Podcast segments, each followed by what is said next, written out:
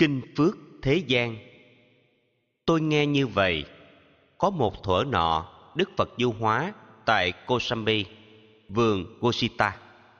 Một buổi chiều nọ, có vị tôn giả Mahakunda sau khi xuất thiền đi đến chỗ Phật, cung kính đảnh lễ, ngồi xuống một bên, thỉnh Phật giảng dạy về hai loại phước, phước báo thế gian, phước xuất thế gian. Nhân đó, Đức Phật đã dạy như sau: Phước lộc thế gian. Này các đệ tử, có bốn loại phước thuộc về thế gian, có quả báo lớn, có danh dự lớn, có công đức lớn, mang lại hạnh phúc đời này đời sau. Một là có người phát tâm hiến cúng tăng xá, phòng xá cho các tu sĩ. Hai là phát tâm cúng giường, giường nằm, tọa cụ, ngọa cụ, đệm lông, thảm dệt, chăn len, vật dụng. Ba là phát tâm cúng dường, y hậu, cà sa mới mẻ, mát đẹp. Bốn là phát tâm cúng dường, trai phạn, sáng và bữa trưa, giúp cho tăng ni an tâm tu học, an lạc ngày đêm. Này các Phật tử, khi gieo giống phước trên ruộng lúa tốt của người xuất gia, hoặc đi, hoặc đứng, hoặc ngồi, hoặc nằm, hoặc ngủ, hoặc thức, hoặc ngày, hoặc đêm, phước đức đã gieo ngày càng tăng trưởng, càng lúc càng rộng.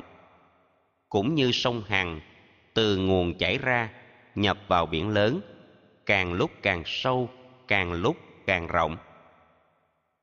Phước xuất thế gian Bấy giờ, tôn giả Mahachona từ tốn đứng dậy, trịch vai bên hữu, gối quỳ sát đất, chắp tay bạch Phật.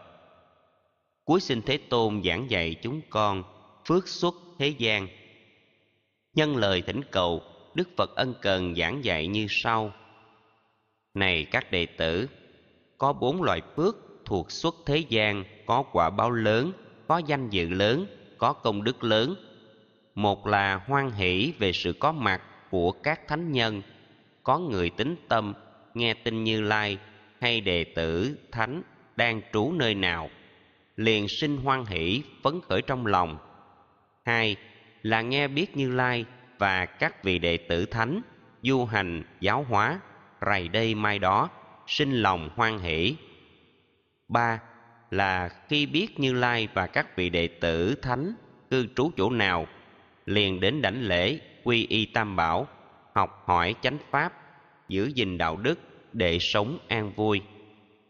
Này các đệ tử, nếu có người nào thành tựu đầy đủ các phước thế gian, phước xuất thế gian, thì công đức lớn không thể tính đếm, không thể nghĩ bàn, cũng như năm sông tuôn về biển cả gặp nhau ở biển khoảng giữa của chúng nước nhiều vô số không thể đong đếm không thể hạn lượng không thể biết hơn năm sông lớn đó, bao gồm sông hằng sông yamuna, sông sarapu, sông mahi lớn và sông asiravati lớn.